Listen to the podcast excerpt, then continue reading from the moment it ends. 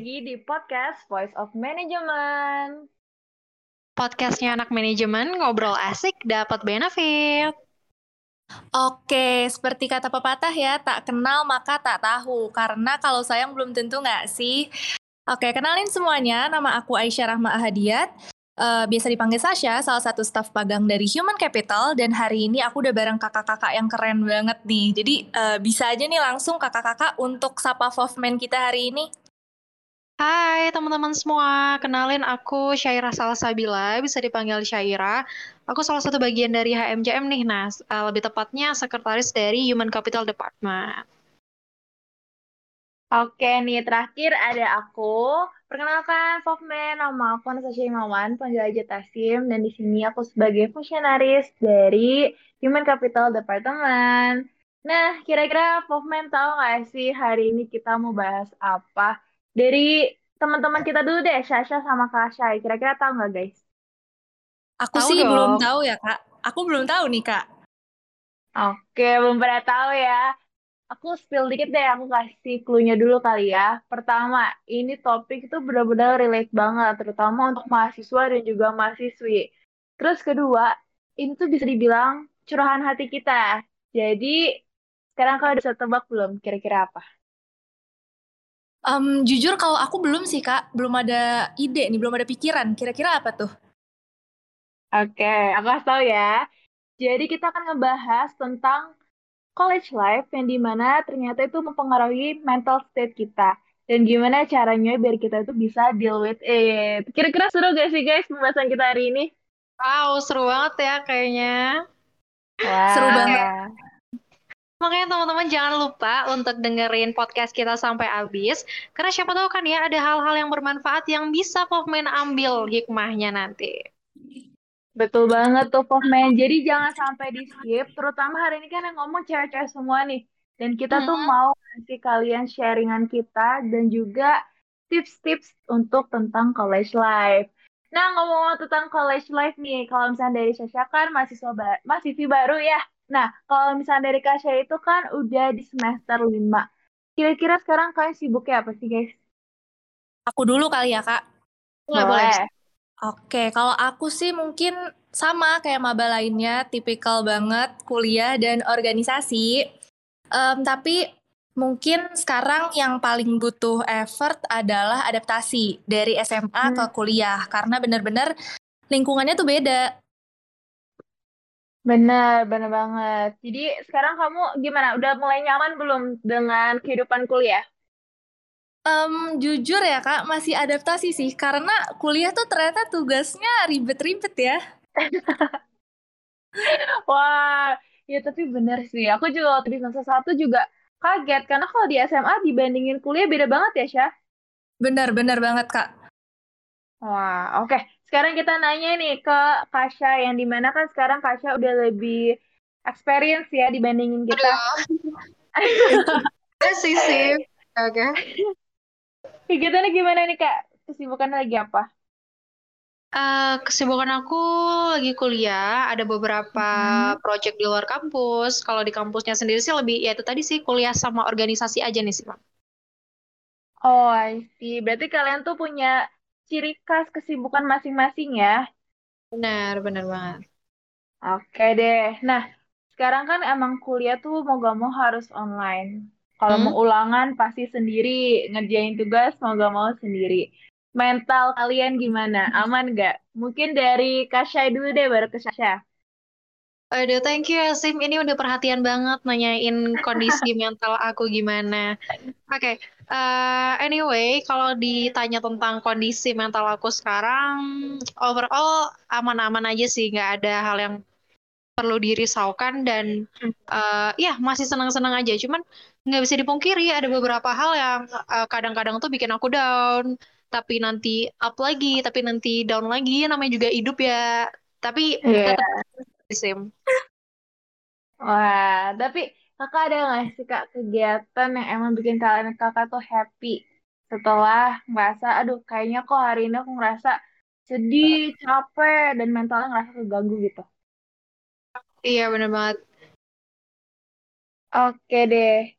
Kalau misalkan dari Sasha sekarang gimana? Mentalnya aman gak nih? Oke, kalau aku sih ya Kak, mungkin ini agak aneh karena aku kan masih maba ya. Harusnya belum ini dong, masih fine-fine aja. Tapi kalau aku sendiri sebenarnya tuh mungkin karena faktor capek habis UTBK. Karena sebelum UTBK kita tuh bener-bener yang belajar banget gak sih Kak? Yang dari pagi sampai pagi lagi. Nah, terus ya kan, terus abis gitu liburan bawaannya tuh mau santai-santai aja, dan kayaknya masih mau santai-santai nih sampai sekarang, mentalitinya masih ke bawah. Tapi overall masih bisa sih tetap kuliah kayak maba lainnya, terus tetap ngerjain tugas-tugas, tetap rajin absen, hal-hal kayak gitu masih bisa sih, masih aman lah Kak. Oke, berarti istilahnya kamu tuh masih bisa mengontrol ya tentang mentality kamu itu. Betul banget, Kak.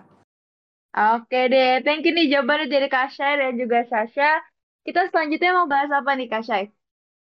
Oke, ini terutama untuk Sasha, tadi udah sempat nyenggol tentang jadi mahasiswa baru dan kesibukannya waktu mau jadi mahasiswa dengan segala permasalahan yang mungkin lagi Sasha hadapi nih. Kalau untuk perkuliahan sendiri, kira-kira apa sih yang kamu bayangin tentang perkuliahan sampai sejauh ini gitu, Syas? Silakan. Oke, berarti ekspektasi aku kali ya, Kak, ini. Oh iya, benar-benar. Banyak sih, mulai dari apa ya, mungkin yang paling, apa ya, ada di pikiran aku itu, kuliah tuh bakal lebih santai. Awalnya aku pikir kayak gitu. Karena kan, gak kayak di SMA ya, kita sekolah ada kelas tiap hari dari pagi sampai sore gitu kan. Kalau kuliah even bisa satu hari kita tuh gak ada kelas sama sekali. Ya gak sih Kak? Benar. Terus lanjut dulu. Terus kalau kuliah juga setahu aku liburannya tuh lama gak sih Kak? Aku belum pernah juga sih liburan pas kuliah. Benar banget. Liburan di kuliah tuh ini spill dikit lah ya sebelum kita membandingkan dengan realitanya. Jadi kuliah tuh lebih lama liburnya dan mungkin ekspektasi maba lebih santai itu ada benernya juga sih, tapi kita bahas nanti. Nah, kalau dari Sasha ada lagi nggak ekspektasi tentang perkuliahan? Ini agak out sih ya Kak, agak out of topic, nggak apa-apa kan ya? Nggak apa-apa, santai aja. Kalau kuliah tuh sebenarnya outfitnya tuh boleh bebas nggak sih Kak? Aku mikirin ini loh dari kemarin. Boleh banget dong, boleh banget, kita mau pakai apa aja terserah, tapi yang penting tetap ada apa ya, semacam tata tertibnya kali ya. Tapi kalau bebas sih Syas gitu. Oke, jadi nggak ada ketentuan harus berkerah ya Kak? Ada nggak tuh Kak ketentuannya? Harus berkerah gimana tuh Sim? Menurut Asim gimana? Belum pernah masuk ke sekolah ke kuliah maksudnya. Ketahuan banget ya ini tahun berapa aku. Ya nih, aku belum masuk ke perkuliahan offline, tapi selalu harus berkerah sih. Jadi kan biar tetap kata rapi ya. Sekarang aja kan kadang kita harus pakai kemeja berkerah kan, walaupun online. Iya, benar. Iya, benar. Benar, kalau misalnya di kampus juga, ini spill lagi dikit, pakaiannya harus berkerah, harus rapi, celananya harus di bawah lutut, atau roknya harus di bawah lutut, dan lain sebagainya. Kayak, jadi aku ya yang ceritanya, tadi kita belum lagi nanyain Sasha. Gak apa-apa Kak, ini biar maba-maba juga pada tahu akhirnya harus pakai apa nih nanti kalau udah kuliah offline. Benar. Oke. Tadi kan udah bahas ekspektasi aku ya Kak. Sekarang aku mau nanya nih, ekspektasi kan kadang gak berjalan sesuai dengan realita ya gak sih Kak? Nah, apalagi tentang kuliah ya. Benar. Iya. Benar. Nah, realitanya kuliah itu kayak gimana sih Kak? Apa seenak yang aku pikirin? Apa sesantai yang aku pikirin? Oke, mungkin aku ya. Ya, boleh. Aku mungkin jawab dulu kali ya. Kan tadi saya sempat ngebahas tentang kayak kalau misalkan kita di SMA itu full ya, padat kayak setiap hari kita harus masuk, harus ikut aturan ini itu. Mungkin kalau misalkan di kuliah untuk jadwal sendiri masih bisa kayak kita yang ngatur gitu loh, Syah. Kayak apalagi waktu kemarin pas aku benar-benar masuk ke semester 3, itu tuh rebutan buat mau masuk kelas di hari apa dan apa. Jadi kalian tuh bisa mencari waktu yang dimana, oke, hari ini aku mau belajar, fullin. Besok aku mau main, kosongin. Kayak gitu. Nah, anaknya mungkin fleksibel mungkin ya.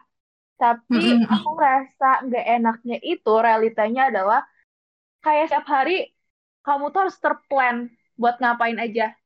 Kayak walaupun misalkan kita mau liburan nih, mau happy-happy segala macam, jadi kepikir, oh iya ya, udah semester 4 nih, masa nggak ngapa-ngapain, masa nggak ikut ini, nggak ikut itu. Jadi tiap hari tuh hidup kamu tuh kayak nggak tenang, karena kamu harus kayak nata masa depan. Itu sih kalau misalnya menurut aku. Kalau misalnya dari Kak Syaira gimana? Oke, tadi sambil dengerin omongan Tasim kayak sedikit banyak, aku relate lah ya.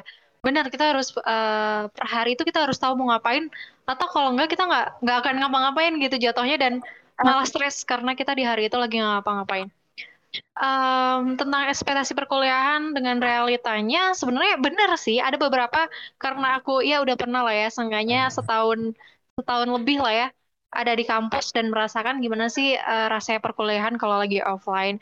Benar, memang kita lebih santai dan jujur lebih happy karena pakai baju bebas dan bisa keluar kelas kapanpun, maksudnya bisa keluar kampus kapanpun, nggak kayak di sekolah dong ya, kita nggak boleh keluar sekolah kalau lagi jam istirahat dan lainnya, tapi kalau di kampus kita bisa melakukan hal itu semua. Dan mungkin kenapa Sasha lebih merasa kalau sekarang tuh sibuk, karena ya itu tadi mungkin ya belum ke kampus langsung dan merasakan perkuliahan offline, padahal aslinya memang santai dan semenyenangkan itu. Tapi ya itu tadi benar kata Tasim, ada beberapa tantangan-tantangan yang dihadapi. Contohnya kayak harus scheduling, kalau enggak ya kita nggak akan ngapa-ngapain dan jatuhnya nggak produktif aja gitu sama hidup kita, dan pasti mempengaruhi masa depan kita gitu, Syash. Jadi sebenarnya menyenangkan kok, tapi ya itu tadi harus ada hal yang mungkin lebih kita perhatikan dan kita harus lebih dewasa aja gitu untuk menyikapi hal-hal itu. Gitu kalau dari aku. Oke, jadi mungkin kita harus tetap punya plan ya Kak, tetap harus scheduling, tapi waktunya lebih fleksibel, gitu nggak sih Kak? Ya. Benar. Benar banget. Wah, ternyata emang kayak realitanya nggak seindah itu ya guys, kalau misalnya tentang kuliah. ya tergantung kita menyikapinya nggak sih, mau ngelihat dari kacamata yang bahagia. Benar banget. Oke. Tadi kan kita udah ngomongin ekspektasi versus realita di kampus dong ya. Nah, dan aku yakin kita semua punya struggle masing-masing, dan karena kita semua dari angkatan yang berbeda, kita juga punya struggle yang berbeda-beda juga. Ada macam-macam banget, dan ada satu hal yang paling aku sorotin nih teman-teman, yaitu FOMO atau Fear of Missing Out. Jadi kalau teman-teman udah pernah nggak sih ngerasain FOMO akhir-akhir ini? Dari Sasha dulu deh boleh. Oke, kalau dari aku sih ya Kak, mungkin karena baru maba juga ya, dan untungnya aku itu dikelilingi sama teman-teman yang suportif dan mungkin nggak yang positif. Jadi untuk saat ini sih aku belum merasakan fenomena FOMO ini sih Kak. Kalau dari Kak Tasim sama Kak Syai yang mungkin udah lebih lama nih di dunia perkuliahan, kakak-kakak pernah nggak sih ngerasa takut tertinggal FOMO ini, fenomena FOMO ini? Tasim dulu deh boleh. Oke deh.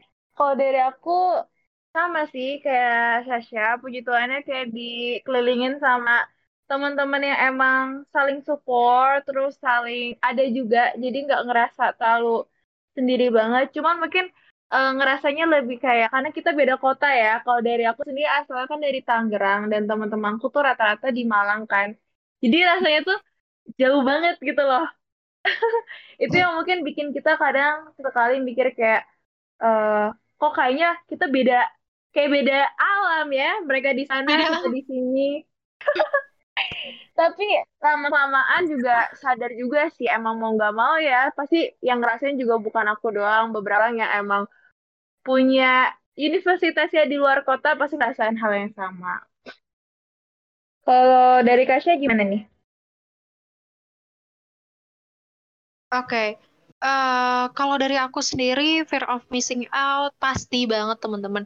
Karena ada kan lagi, bukan fenomena sih, sekarang tuh lagi ada kegiatan dari pemerintah yang kampus merdeka itu. Kalian udah pada denger dong ya? Udah denger. Udah dong, dan itu banyak teman-teman aku yang udah ngikutin magang, padahal kan sebenarnya sebelum adanya kegiatan itu, maksudnya program dari pemerintah itu, kita kan nggak ada kampus merdeka, dan kita tuh baru magang nanti waktu di semester 5 ke atas, semester 6 kali ya, atau semester 7, aku lupa, sorry. Nah, di situ tuh sekarang semuanya udah pada magang, dan banyak teman-teman aku yang diterima juga. Bukannya iri atau gimana, enggak, tapi malah aku dikelilingi oleh orang yang hebat-hebat banget, orang-orang yang keren-keren banget, dan mereka kayak di mata aku tuh udah one next step forward daripada aku gitu loh. Dan even kayak teman-teman aku, kadang aku ngeliat kayak Tasim, atau ngelihat kayak anak-anak aku, staff-staff aku, magang yang lain, yang mereka udah pada keren-keren banget. Dan kadang aku jujur kayak, aduh magang males nih, masih nanti aja deh, ntar semester 6 atau semester ke atas kalau emang udah disuruh gitu kan. Jadi kayak belum ada inisiatif untuk ke sana sih, untuk lanjut ke sana. Dan kadang ada gitu rasa kayak, kayak masa lo nggak magang sih gitu, masa yang lain udah pada magang sedangkan lo nggak gitu. Nanti susah cari kerja loh, nanti gak dipertimbangkan loh, nanti CV lo kosong loh. Dan kayak banyak ketakutan-ketakutan itu yang aku alamin sih. Jujurly ya, ini sambil curhat, sorry banget.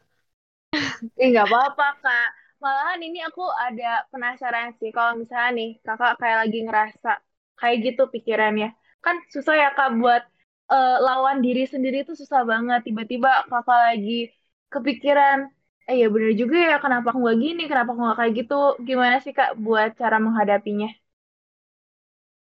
Oke, ini nanya ke aku ya? Iya. Oke. Sorry, aku ulangin pertanyaannya dulu ya. Kayak kalau misalnya kita lagi, kenapa sih kita gak ngelakuin hal itu, kenapa sih kita, kayak penyesalan gitu gak sih Sim, atau apa? Semacam kayak gitu Kak, benar. Oke, kalau cara aku menghadapi penyesalan adalah, penyesalan itu ada di belakang ya, dan tidak akan mengubah apapun di hidup kita yang ada di masa depan gitu. Karena mau gimana pun, mau disesali kayak apapun, mau kita nangis darah, mau kita muntah darah, mau kita marah-marah sampai kayak gimana-gimana, apapun yang kita sesali di hari itu nggak akan merubah masa depan kita. Jadi kayak mungkin aku akan menyesal sekarang di waktu yang singkat, di waktu yang aku tentukan. Misal kayak aku akan nyesel cuman dalam 3 hari ini doang, tapi setelah itu enggak. Ya nggak apa-apa, aku hanya menyesal untuk menyelesaikan masalah hati aku aja, tapi balik lagi di pikiran aku udah tertanam kalau penyesalan tuh nggak akan ngerubah apapun, mau gimana-gimana kita menyesalinya juga. Gitu sih.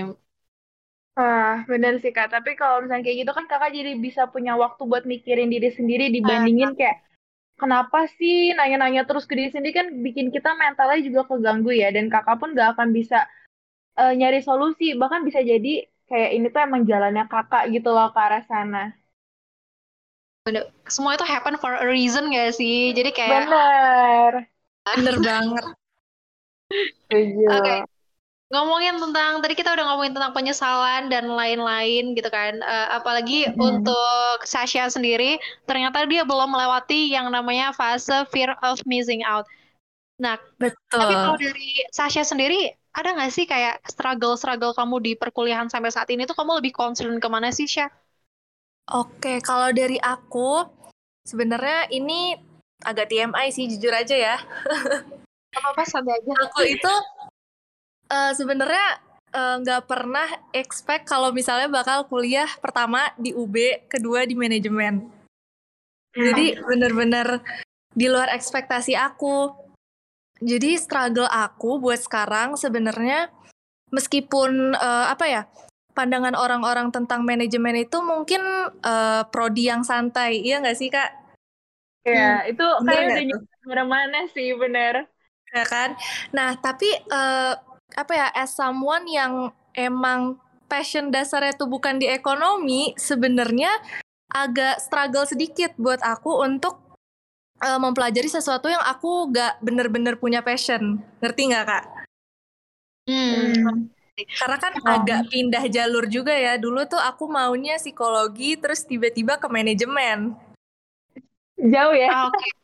Iya, jadinya itu sih mungkin struggle-nya adalah aku harus cari sesuatu yang bisa membuat aku suka sama yang apa yang aku pelajarin. Oke. Oke, sebenarnya struggle-nya cukup dalam dan apa ya, Syas, kalau aku sendiri nggak bisa memberi saran yang gimana-gimana dan merasakan yang gimana-gimana karena aku anaknya ibaratnya kayak aku cocok di sini dan aku doain yang terbaik buat kamu ya, Syas. Semoga bisa seneng dan tenang lah di manajemen. Amin. Okay. Thank you Kak doanya. Setidaknya aku punya ini nih teman-teman dan kakak-kakak yang fun. Betul. Ya. Semangat Sasha pokoknya. Tapi kayak butuh waktu sih. Karena kalau misalkan fashion kan mungkin awalnya kamu di mana, tapi kan sekarang mau nggak mau kamu harus terjun langsung ke manajemen. Kita yakin sih kalau misalkan kamu ngelakuinnya dengan sepenuh hati, makin lama manajemen tuh passion kamu nantinya, tapi kayak sabar aja yang penting. Oke, semoga ya Kak, amin. Oke, teman-teman, itu tadi tentang fear of missing out. Semoga kita semua bisa menemukan segala penyelesaian dari struggle-struggle yang kita rasain. Dan kalau menurut Tasim, nah ini Tasim sendiri struggle-nya di perkuliahan nih apa sih, Sim? Oke, kalau dari aku ya, ini kan aku di semester 3. Udah berasa banget kompetisi di mana-mana. Tapi bukan berarti aku menjadikan teman aku kompetisi, jadi pesaing gitu, enggak. Cuman aku lebih ngerasa kayak, yang tadi itu, nyambung ke mungkin realitanya kuliah ya. Tiap hari itu ngerasa harus kayak sudah terplankan segala sesuatu. Kayak kalau sekali, ada nih semingguan gak ngeplan apa-apa, pasti udah ketinggalan sama yang lainnya. Jadi sebenarnya kompetisinya ke arah yang lebih baik, ke arah yang lebih produktif. Tapi itu, benar kata Kak Syai, gimana cara kita tuh mau menyikapinya. Kalau misalkan kita mau menyikapinya ke arah yang negatif, ya udah kita tuh ngerasa kayak, oh kok teman aku bisa kayak gini, kok teman aku bisa gitu. Ya pokoknya gitulah. Tapi kalau misalkan mau yang ke positif, justru itu membuat kita malah semangat. Cuma jujur susah guys buat berpikir positif terus kan ya. Gak mungkin kan kita 24 jam positif terus. Aduh, kita kan bukan orang-orang yang gimana ya. Cuman, tapi ya itu sih. Ntar takutnya suatu saat kalau misalnya kita selalu pikiran negatif, suatu saat kita malahan menyesal. Kita yang kayak terlalu ke belakang banget, sedangkan yang lain udah pada di depan. Gara-gara mereka selalu berpikir positif. Jadi dibandingin kita nanti regretnya di depan, ya udah mau gak mau paksain. Fake it till you make it, padahal sebenarnya kita aslinya orangnya tuh negatif thinking banget, udah biarin aja gitu. Itu sih paling dari aku Kak. Oke, jadi kompetisi ya, emang sih kompetisi nggak bisa dibungkiri, emang keras banget, apalagi sekarang orang udah pada hebat-hebat banget, jadi mau nggak mau di zaman milenial ini kita harus berkompetisi dengan siapapun sebenarnya, even itu teman kita sendiri. Kalau di angkatan kamu Syas, aku nih penasaran nih, menurut kamu tuh di angkatan kamu tuh apakah udah mulai kerasa kompetisinya gitu? Misal kalau di kelas yang nanya udah setengah kelas sendiri nih atau gimana? Gimana tuh Syah? Oke, kalau aku sih kompetisinya mungkin karena masih maba juga ya. Jadi biasanya kalau ada yang nanya nih di kelas banyak banget yang nanya. Oke. Kita masih maba itu agak culture shock sih. Karena yang nanya tuh bisa sampai 10 lebih. Nadanya tuh berulang-ulang. Sementara aku di situ karena nggak terbiasa dengan culture yang kayak gitu, situasi yang kayak gitu, aku bingung sendiri gitu loh. Ini emang pada ambis-ambis banget atau gimana? Gitu sih. Oke, ini angkatan dia hebat ya. Kita kayaknya nggak seramai itu nggak sih Kak waktu kita jadi maba ya? Enggak, karena kebetulan kita kan langsung mantengin muka dosennya langsung ya, jadi agak panik gitu ya, mau nanya, nggak jadi deh. Kayak gitu. Benar-benar. Ya itu tadi teman-teman, kondisi dan keresahan kita semua. Kita dari tadi, ini pasti Fofman pada dengerin kita curhat ya, dari tadi mohon maaf, nggak apa-apa ya. Kita sharing, berbagi pengalaman. Tapi gimana sih cara kita untuk menghadapi itu semua? Boleh dong aku nanya ke Tasim. Gimana sih Sim cara kita menghadapi segala struggle dan permasalahan yang kita hadapi di perkuliahan ini? Oke, kalau struggle udah pasti kita semua ngadepin ya guys. Jadi kalau kalian lagi ngerasa struggle sekarang, tenang, kalian guys sendirian. Yang penting itu aku ngerasa circle tuh pengaruh banget buat gimana kamu ngejalanin hidup kamu sekarang. Cari-cari circle yang emang positif dan juga cocok sama diri kamu. Jadi di situ kamu bisa berkembang, di situ kamu juga bisa mempelajari hal baru, di situ juga kamu bisa mengakui kalau misalnya emang kita ngelakuin kesalahan. Jadi circle juga ngebantu kalian buat temuin identitas diri dan juga jati diri kita. Apalagi kan kalau misalkan kuliah karena kitanya jadi lagi culture shock ya. Jadi kita tuh kayak kadang bingung, kita harus kayak gimana sih, kita harus bersikap kayak gimana. Tapi kalau misalkan kalian ada di circle yang tepat, itu kayak nggak jadi masalah sih. Itu sih kalau dari aku. Itu tadi dari Tasim ya, sepatah dua kata dari Tasim tentang circle dan emang sepenting itu ternyata. Kalau dari Sasha mungkin ada perspektif lain?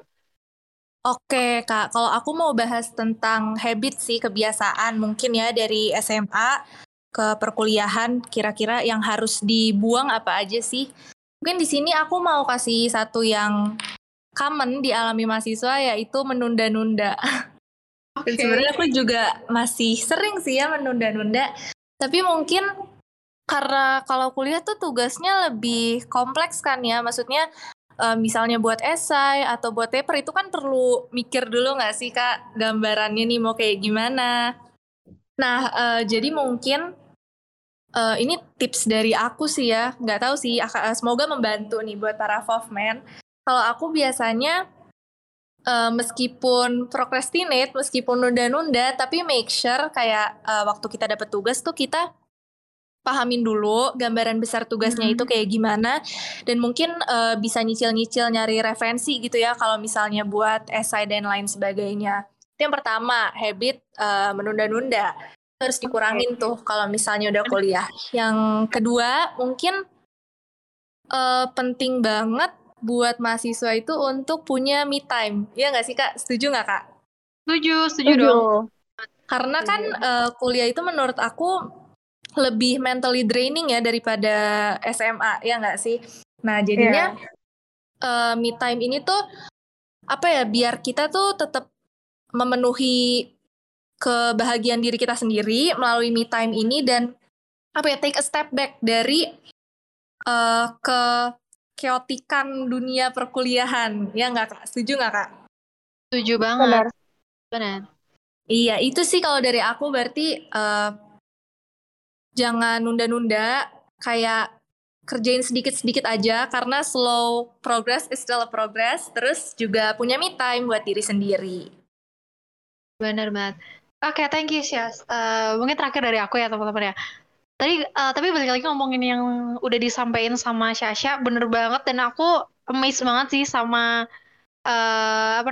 tips-tips dari kamu, karena jujur itu yang aku terapin sekarang sebagai mahasiswa semester 5 dan belum terpikirkan ketika aku masih semester berapa? 1 nih Syas, thank you banget. Oke.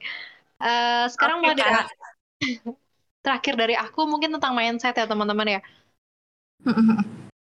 Gimana tuh? Oke, selama ini aku di perkuliahan, aku baru menemukan mindset ini akhir-akhir ini, dan ini udah dibahas juga di prokernya HC, yaitu MIC, tentang filosofi stoikisme atau filosofi teras. Nah, di situ tuh, aku akan mengutip sedikit aja, di situ tuh dikatakan bahwa ada hal-hal di dunia ini yang emang bisa kita kontrol dan nggak bisa kita kontrol.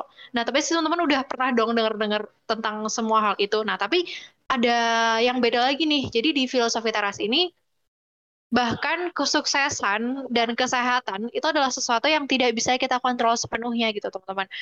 Banyak kejadian-kejadian di mana ada orang yang udah berusaha semaksimal mungkin mengeluarkan segala tenaga, usaha, pikiran, dan segalanya lah untuk mencapai cita-citanya, tapi dia nggak bisa tuh memperoleh kesuksesan itu, nggak bisa memperoleh cita-cita yang dia inginkan. Banyak banget kan kita nemu orang-orang yang kayak gitu, dan apakah itu salahnya dia gitu, padahal dia udah berusaha? Nggak juga gitu. Nggak bisa gitu kita memaksakan sesuatu hal di dunia ini gitu. Nah, tapi teman-teman yang perlu aku garis bawahi adalah filosofi teras ini itu hanya fungsi gitu kan, hanya benar bagi orang-orang yang memang udah mengusahakan 100%-nya untuk sesuatu yang dia inginkan. Jadi setelah aku tahu tentang mindset ini, tentang filosofi teras ini, bahwa kesuksesan kesehatan itu nggak bisa aku atur walaupun aku udah berusaha semaksimal mungkin, jadi aku lebih tenang gitu. Tapi bukan berarti aku malas-malasan dan nggak punya goals dan nggak usaha loh ya, nggak. Tapi ini hanyalah untuk apa ya, untuk kekuatan aku ketika memang aku lagi gagal dalam sesuatu gitu. Jadi kayak kita jadi manusia cuman sekedar manusia, bukan siapa-siapa yang harus bisa melakukan segalanya juga.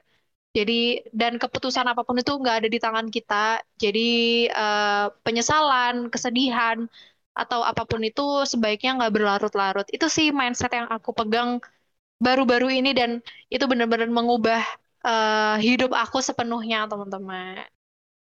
Wah, keren banget, Kak. Parah, keren banget. Bener banget sih. Jadi kadang kalau misalkan kita nggak punya pemikiran kayak gitu ya, kita kan nyalahin diri kita terus. Dan itu nggak baik buat diri kita, ya kan? Bener banget. Setuju banget aku. Oke deh.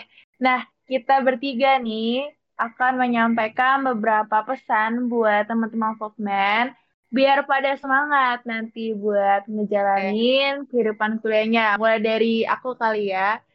Jadi kalau saran aku nih buat para Folkman, ngejar mimpi itu boleh, gak apa-apa. Tapi jangan sampai kalian ngorbanin sesuatu yang emang itu penting banget, yaitu mental kalian. Jangan sampai gara-gara kalian terlalu fokus dengan tujuan hidup kalian, kalian jadi sakit, kalian jadi patah semangat, kalian jadi gila. Itu, aduh, jangan banget ya. Jangan banget, kalian harus hindarin banget. Kenapa? Karena percuma gitu. Kalau suatu saat kalian berhasil capai tujuan kalian, tapi diri kalian tuh nggak happy, diri kalian tuh nggak tenang. Jadi, harus semuanya tuh serba seimbang. Kalau misalkan kalian lagi ngerasa capek, istirahat tuh nggak apa-apa. Kalau kalian lagi ngerasa sedih, nangis tuh nggak apa-apa. Yang penting, dari diri kalian udah oke, baru kejar lagi tuh tujuan. Aku yakin deh, kalian pasti jadi lebih jauh maksimal dibandingin sebelumnya. Itu kalau dari aku. Kita lanjut ya ke teman-teman selanjutnya. Dari Sasha boleh. Oke, kalau aku sih mungkin agak mirip-mirip ya sama Kak Tasim.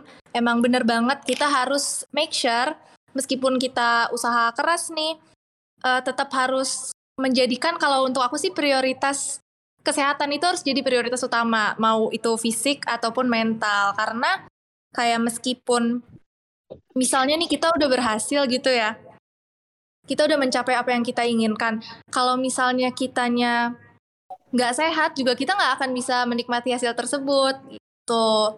Jadi kompetitif, jadi ambisius itu boleh, tapi tetap make sure mengutamakan kesehatan, mau fisik, mau mental, karena pasti kita usaha keras mau nikmatin hasilnya buat seneng-seneng kan, bukan buat yang ngasih. Oke, kalau itu sih dari aku kayak gitu aja sih, Kak. Mungkin kalau dari Kak Syaira gimana nih? Oke, thank you banget teman-teman.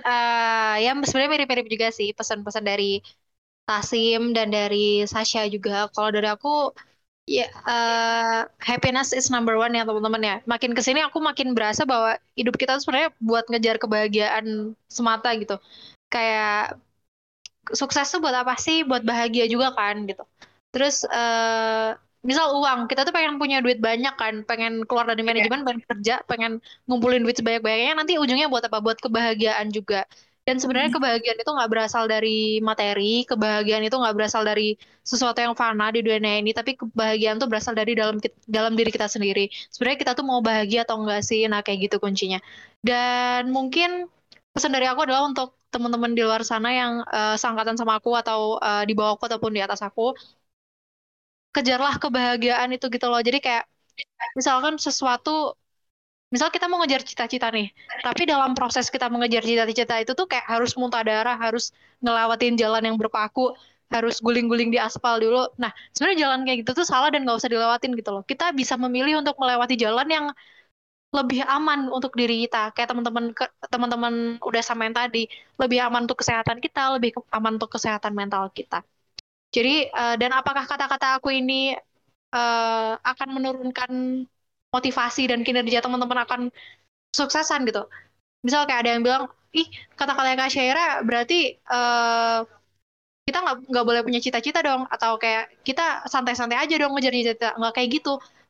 Bahkan ketika aku menerapkan apa yang dikatakan oleh Filosofi Teras tadi, apa yang udah dijelaskan oleh pemateri kita di MIC tadi, kinerja aku tuh jadi lebih meningkat gitu kan. Dengan aku bahagia, dengan aku seneng, aku tuh jadi lebih, jalan aku untuk menggapai cita-cita aku tuh jadi terasa lebih mulus gitu teman-teman. Jadi itu tadi, diutamakan kebahagiaan, kesehatan mental, dan kesehatan fisik kita. Udah sih, dari aku itu aja. Oke, jadi yang paling penting adalah kita mengutamakan kesehatan kita dulu ya Kak, dan juga cari kebahagiaan. Karena hidup itu purpose-nya sebenarnya untuk menemukan kebahagiaan gak sih Kak? Setuju. Dan mungkin untuk teman-teman kalau misalnya kalian nggak bisa menemukan kebahagiaan dari orang lain, mungkin bisa cari kebahagiaan dari dalam diri kalian sendiri. Oke, aku rasa untuk sesi podcast kali ini udah cukup ya Kak. Aku mau ngucapin terima kasih untuk Fofman yang udah dengerin sampai habis sesi podcast hari ini. Terima kasih, dan jangan lupa untuk apa tuh Kak? Jangan lupa untuk follow podcast dan Instagram dari HMJM. Dan jangan lupa untuk share ke teman-teman kalian di luar sana, biar bisa berbincang-bincang bareng kita juga di sini. Oke, teman-teman. Kita harus akhiri podcast hari ini. Yuk kita bareng-bareng bilang sesuatu. 1, 2, 3. See you on the next episode. Bye-bye. Bye.